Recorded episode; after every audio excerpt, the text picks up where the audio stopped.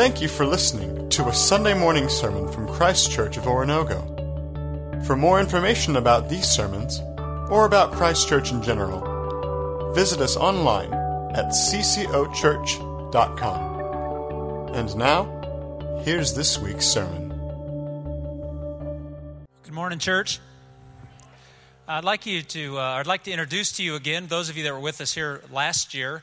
Uh, we had this uh, gentleman join us on stage, introduced him to our church and our church to uh, Jasper. And today I'm very pleased to be able to have the opportunity to have Jasper Rutherford back with us. He is the European Director for Christ in Youth, recently uh, joined the CIY team as we're expanding into Europe. And he has great connections. He's from Belfast, Ireland. You might notice that when he talks. And uh, he has great connections, been doing youth work for a large uh, period of his professional life in ministry. Uh, been working with a group called Summer Madness, doing uh, events for uh, students in Ireland and uh, uniting them around Jesus. Those of you here last year, you know how blessed we were to have him here. Uh, in fact, we were talking about it. He preached week 30 in our series, and he'll tell you what week he's on uh, this time. But we're so grateful for his heart, for his ministry, and the opportunity to work with people that are changing the world all around us. Would you help me welcome this morning Jasper Rutherford? Thank you.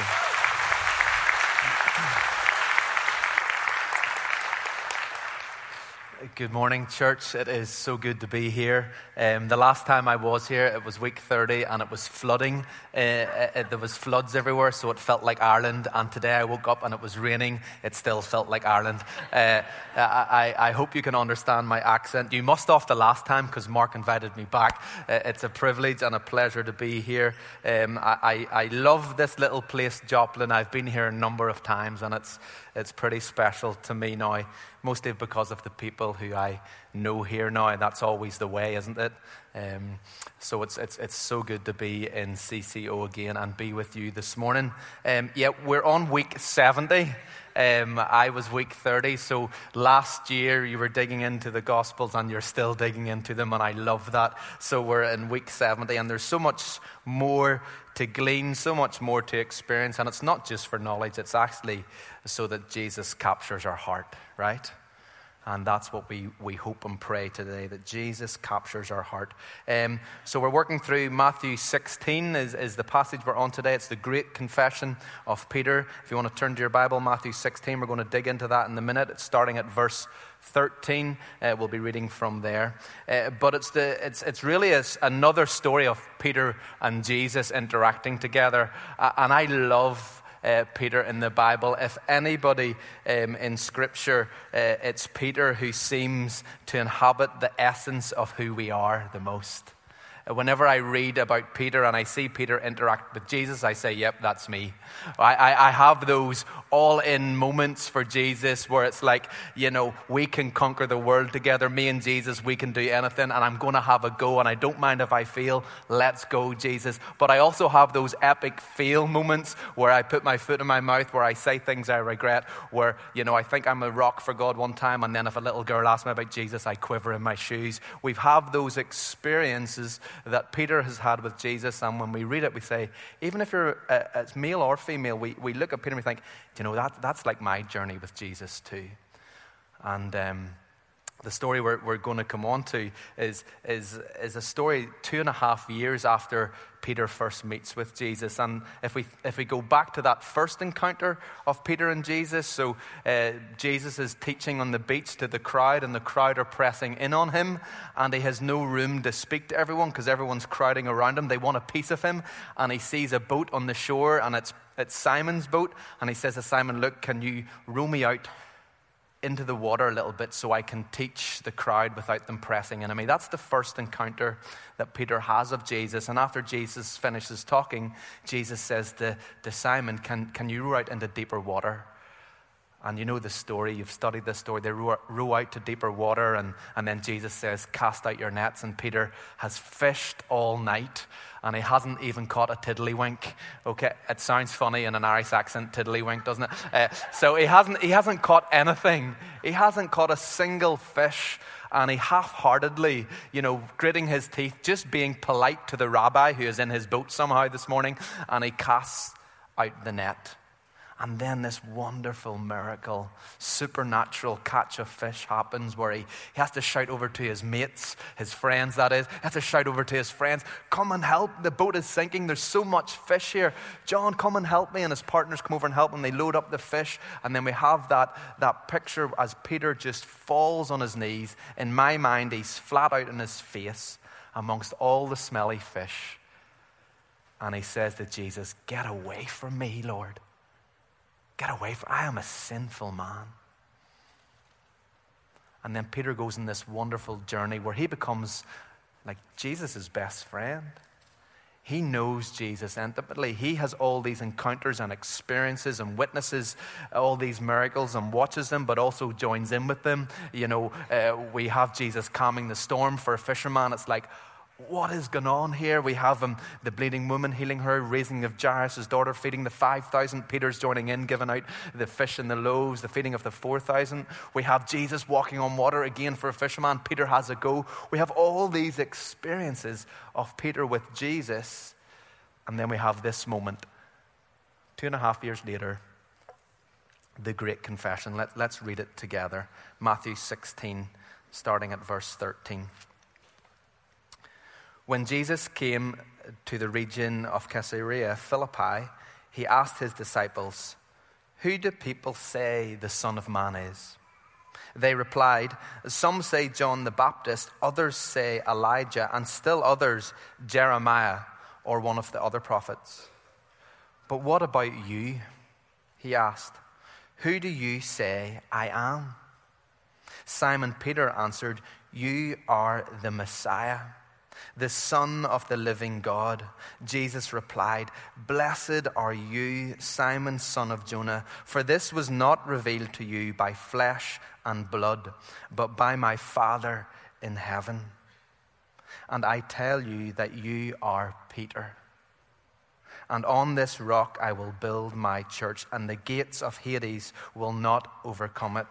I will give you the keys of the kingdom of heaven. Whatever you bind on earth will be bound in heaven, and whatever you loose on earth will be loosed in heaven. Then he ordered his disciples not to tell anyone that he was the Messiah. From that time on, Jesus began to explain to his disciples that he must go to Jerusalem and suffer many things at the hands of the elders, the chief priests, and the teachers of the law, and that he must be killed and on the third day be raised to life. Peter took him aside and began to rebuke him. Never, Lord, he said, this shall never happen to you. Jesus turned and said to Peter, Get behind me, Satan. You are a stumbling block to me. You do not have in mind the concerns of God, but merely human concerns. The evolution of Peter, we see him moving from that first encounter with Jesus, where it's like, Get away from me, Lord. I don't want you to be the one. To this moment where he has joined up the dots and he's saying, You are the one. To actually a few sentences later, where Peter is saying, Jesus, you're my one. And we know what happens another few chapters down the line. Jesus, who? I, I don't even know that one. So we have this journey of Peter's life and his encounters with Jesus, and we recognize ourselves in it. As Christians, uh, we have this uh, incredible everyday miracle that happens where we get to recognize Christ in each other. To confess Jesus as the Messiah or the, or the Christ that is in some of your uh, Bibles that you're reading, it's the Messiah or Christ. It means that we proclaim that we believe he is the anointed one of whom the Old Testament prophets have prophesied. The anointed one, the Christ, the long awaited Messiah. The word Christ is the Greek rendition of the, of the Hebrew word Messiah. Peter is saying he believed Jesus was the fulfillment of Isaiah's prophecy, the Psalms prophecies, Micah's prophecies, all the prophecies.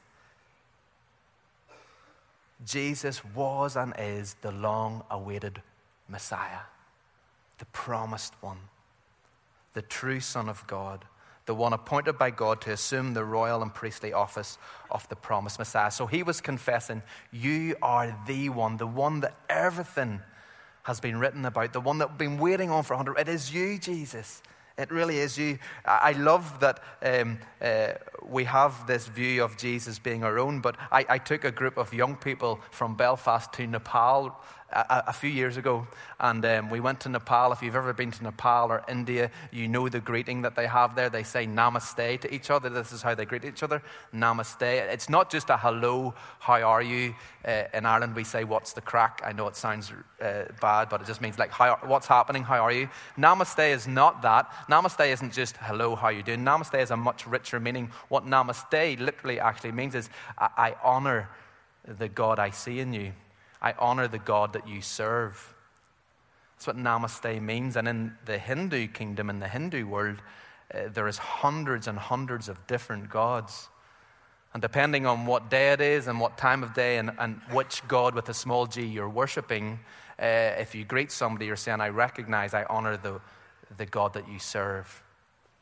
Christians in Nepal have a different greeting, which I love. They say this they say Jaimasi.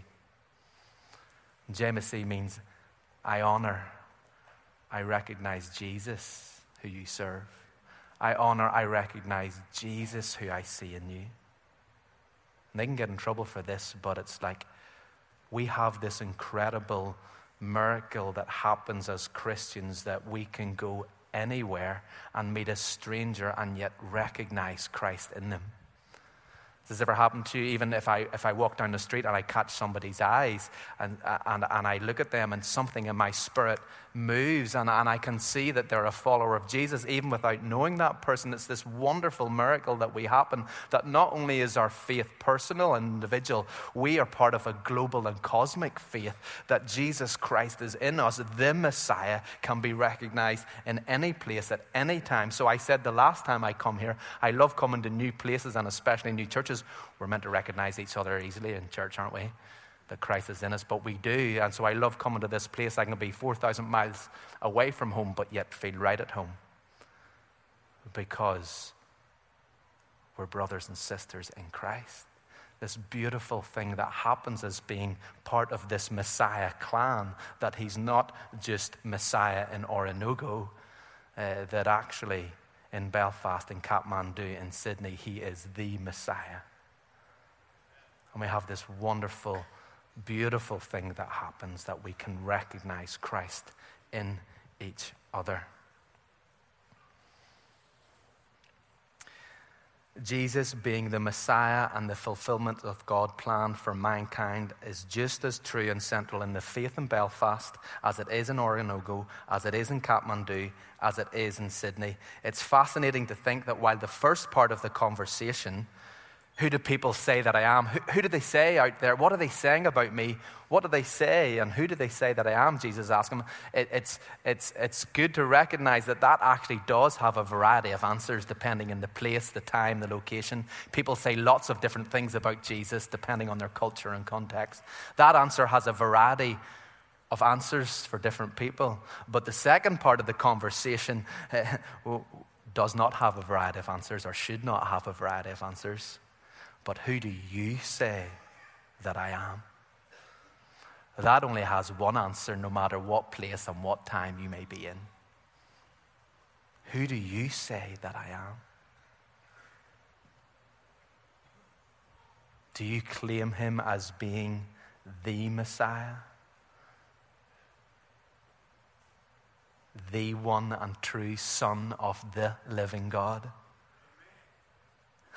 Here's the thing about Peter that I want us to grasp, and it's the same for us today. As we read this passage, I said it took Peter two and a half years. So this is six months. Scholars reckon this is six months before Jesus was crucified, this conversation. But Peter has been with him for two and a half years. It took two and a half years, even though he was the best friend of Jesus, it took Peter two and a half years to come to this moment where he's worked it out in his head and his heart that Jesus, you are the one, you are the Messiah. It's taken him two and a half years to work this out. Do you know my first encounter with Jesus? I was 13 or 14. And I had an incredible encounter of him by the Holy Spirit that brought me on my knees in tears. And I had those same experiences for years after. I did not become a Christian until I was 23. It takes a long time for people uh, sometimes to be around Christians and church and followers of Jesus before they join up all the dots. Yeah? Same for Peter, even though he had these incredible, miraculous encounters. You can have incredible encounters of Jesus, but still not claim him as the one. So here we have Peter, two and a half years. He's finally making this claim You are the one. I get it now, Jesus. You are the Messiah. But as we can see, uh, two and a half minutes later, he's starting to claim Jesus as his one. Not the global, cosmic Messiah, Peter's Messiah. And we all do this. We all have this danger. Let's read quickly again verses 21 to 23. From that time on, Jesus began to explain to his disciples Peter's just confessed he's the Messiah. And he starts to explain he must go to Jerusalem and suffer many things, that he is going to be killed and on the third day be raised to life. It's probably taken more than two and a half minutes for Jesus to have that conversation, but he has that conversation, and then right away we have this, uh, we have this picture of Peter taking him to the side and saying, Never, Lord, that will never happen to you. So I want us to picture the scene. There's the disciples and Peter, and, and Peter's feeling, you know, his chest is pretty pumped up at the minute. He, he thinks he is the boy because Jesus has just championed him. You know, if, if there was a Jesus exam, Peter's got an A. Okay? Yes, you are the Messiah. He's actually got an A plus because Jesus then gives him more credit. He says, Peter, this wasn't revealed to you by flesh and blood. My heavenly Father has revealed this to you. So he's like, A plus, I have nailed it. Okay? Boom, I am the man. He thinks he thinks he has got it sorted. And all his disciples are like, oh, oh, I wish I had said that, not Jeremiah. You know, why did, you know, and, there, and so a couple of chapters later, you'll come to, they start, comp- well, they're already comparing now because in a couple of chapters later, they're going like, who's going to sit at the left and right? Who's the greatest in the kingdom? They're already starting to compare.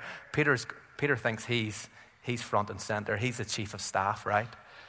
He's nailed it and he's pretty happy with himself. And then you can picture them all in a little huddle, and then and Peter's like, you know, like the, the A student calls the professor, this is how you should teach the class. Come here, Jesus. And, and he sort of brings them to the side. Or if you're a parent and you know you're with other friends and their kids and your kid's the one that's misbehaving and you, you bring them out of the group so that you can eyeball them. You know, you get down low and you, you want to make a point. This is what Peter's doing. He takes Jesus away from disciples. I picture myself as one of the other disciples watching this. Okay, and, and he sort of, you can't look. He's like, what, what's he doing? Don't do this, Peter. You know, and they're sort of, all, but they're sort of egging him on that I hope he messes up here big time. He thinks, he, so they're all watching, and then he does it. This is what he does. And you can sort of picture the disciples. Oh no, nudging each other. He's going to, he's going to do it. He starts to wag the finger at Jesus. He's like, Jesus, this will never happen to you. And he actually, and they're like, he's wagging their finger at Jesus. And they're all like, yes, we're, we're the A stars now, or whatever it is. But they, they can't believe he's doing it. He's wagging his finger at Jesus and telling Jesus, no, this is the way it should be. You're my Jesus. This is not the way you do things. We have all done this we wag our finger and look Jesus in the eyes and say, You got to get on board with my agenda, Jesus. We maybe don't wag the finger, we maybe dress it up sweeter than that, right? Maybe more graceful in our approach to Him. But Jesus, you got to get on track with what I'm doing here. You know, Jesus, don't you see all these sacrifices I'm making for you, Jesus? Do you not see the work that I'm doing for you, Jesus? You know, you need to accept these plans that I have for us, Jesus. This is the way it should be, Jesus. We all do this. And I think it's one of the greatest dangers we can all have in following Jesus. And it's why Jesus gets so angry with Peter. It's a twisting of our faith We make Jesus into the person we want him to be for us. We don't really do the wrestling with Jesus for our, ourselves. So, the result of living out our faith in this way is that we all become so arrogant and self righteous that our faith and the way we follow Jesus is the best way. We know how to do this.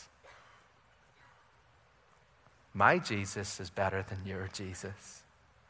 Uh, you know, whether it's in our tradition or in our education or in our influences of church culture, in our interpretation of Scripture, we can think that we know Jesus the best. You know, we're not the only Christians, but Christians only. Christ Church Oronogo, we do it okay here, don't we? In fact, no, we don't do it okay. We do it better than See the way that they use liturgy and stuff, those other ones, and see the way they worship. You know, the way we do things, we've got it nailed here. We don't say it, but, but actually, what, uh, and that's not what Peter was saying, but, but Jesus spotted something in Peter that he was like, no, don't go there.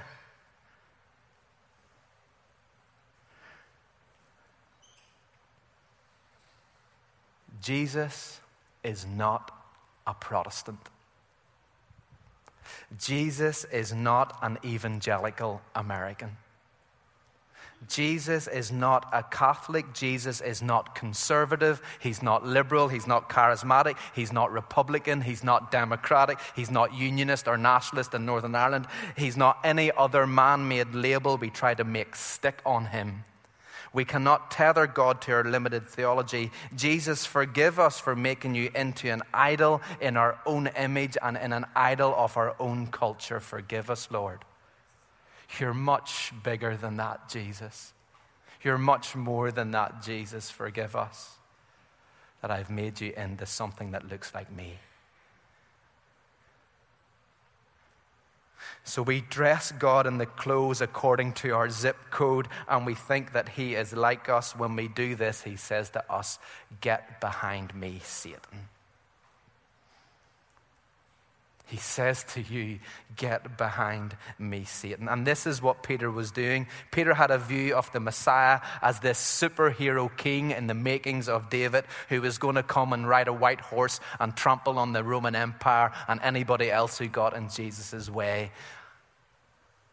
And I remember the first time reading this story, even when I wasn't a Christian, reading this story and thinking, Jesus, you're, you're a little bit harsh on Peter here. He's just, he's, he's just trying to protect you. He loves you. He's just trying to, he doesn't want to see you being hurt. Uh, but yet you're so harsh on him. Why are you so angry? You know, for, for the Son of God to say you resemble Satan, that's a pretty big slap in the face.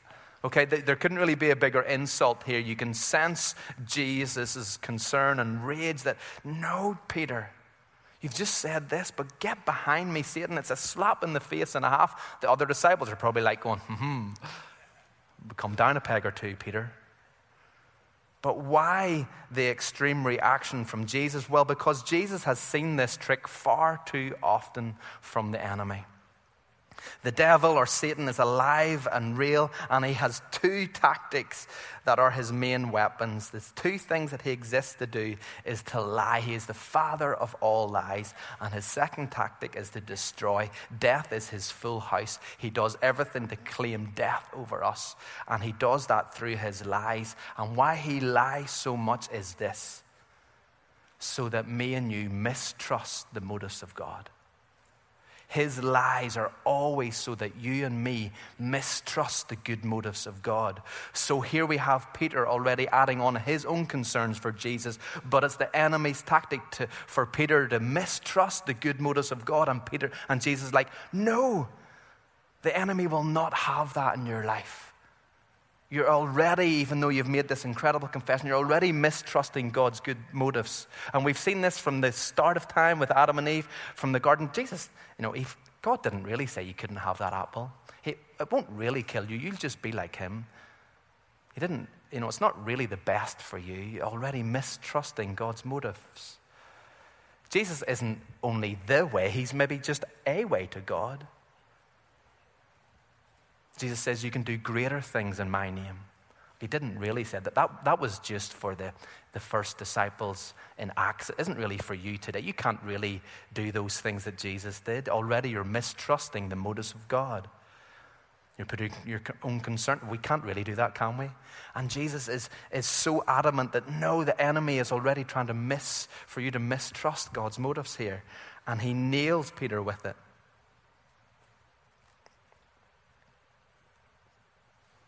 You see, just like Peter, you and me like to be advisors to Jesus rather than ambassadors for Jesus.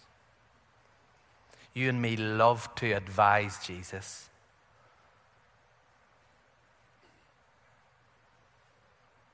We put our own conditions and our own things on what we think he can do and say, You got to get on track, Jesus. The motives of God are always good, yet we so often put our own concerns in on top of them, and so often God's good motives get twisted and corrupted. Verse 23 Jesus turned and said to Peter, Get behind me, Satan. You are a stumbling block to me. You do not have in mind the concerns of God, but merely human concerns. There are many people today who have been around Jesus and the things of Jesus and still don't know who he really is. There are people in church today who have heard the call of Jesus, but as you reflect and think about how you follow Jesus, you put a number of conditions or concerns into the relationship. Some people in church today have made Jesus into an American evangelical.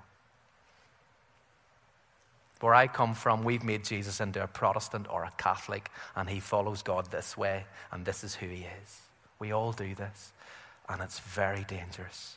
It's a twisting of our faith, and it's a twisting of Jesus' character. People in society always want to tell us what they think about Jesus, don't they? Or they want to know what we think about certain things in society so that so if they don't follow Jesus they'll want to know well what's your views on homosexuality? What's your views on abortion? What's your views on life after death? What do you say about this? Do you know what I find with those questions? See if someone has had an encounter with Jesus Christ and it's transformed their lives uh, those questions change very quickly because they don't start asking questions about what they say about these things. They say, What's happened in your life? I see transformation. They maybe not use that language, but something's happened in your life. You have changed. What's happened? I don't care what they say about Jesus and all the stuff. What do you say? What's happened in your life?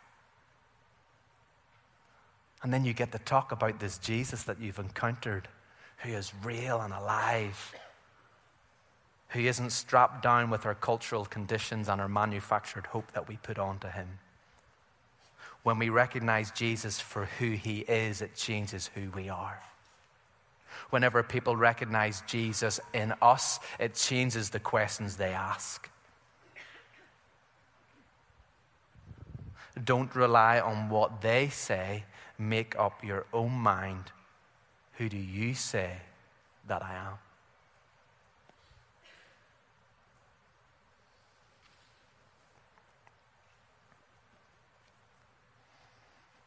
Who do you say that I am? What have I done in your life? How can you talk about me to others that is not the cliche answer, but how have I transformed your life? How am I doing that today? Not just 10 years ago when you gave your life to me. When people look at you, what are the questions they ask about me?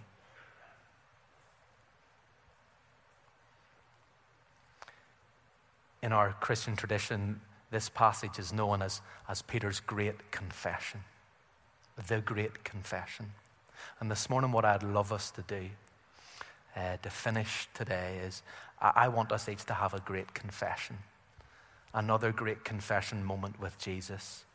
Uh, because he tees it up, and we've been going through the Gospels. And I said we want Jesus to capture our hearts afresh this morning, uh, and the invitation is there. Uh, and what I'd love us to do is, if you're able, and if you can, I, I would love us to kneel. You don't have to if you can't. It's a posture of, of just uh, uh, humbling ourselves before God and raising Him to the elevation where He should be. If you can't kneel, it is totally okay. What I want you to do in your, ha- in your head and heart is, is posture yourself as if you're kneeling before Him. And why we're doing that is that first encounter with, with Peter and Jesus, where, where he fell on his knees and said, Get away from me, God. We want to fall on our knees and say, Come close to me, God. Afresh again this morning, because I know who you are. I know what you've done in my life, and you want me to, Jesus. So let's kneel now or sit where we are with that posture in mind and let's pray our best prayers to Jesus. Some of us might need to confess that we've turned him in uh, to an image of ourselves or an image of our culture and we've reduced who he really is to something that pleases us. And we need to say sorry for that. Come to him because you long for him to meet you afresh. Come to Him because you know He wants and longs for you to meet with Him because He's done all that is required. Say to Jesus this morning who He is for you and who you would love Him to be for you.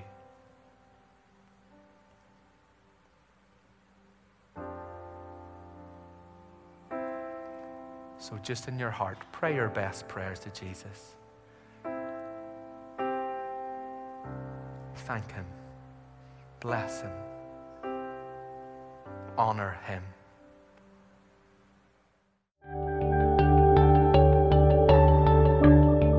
Thank you for listening to a Sunday morning sermon from Christ Church of Oronogo. For more information about these sermons, or about Christ Church in general, visit us online at ccochurch.com.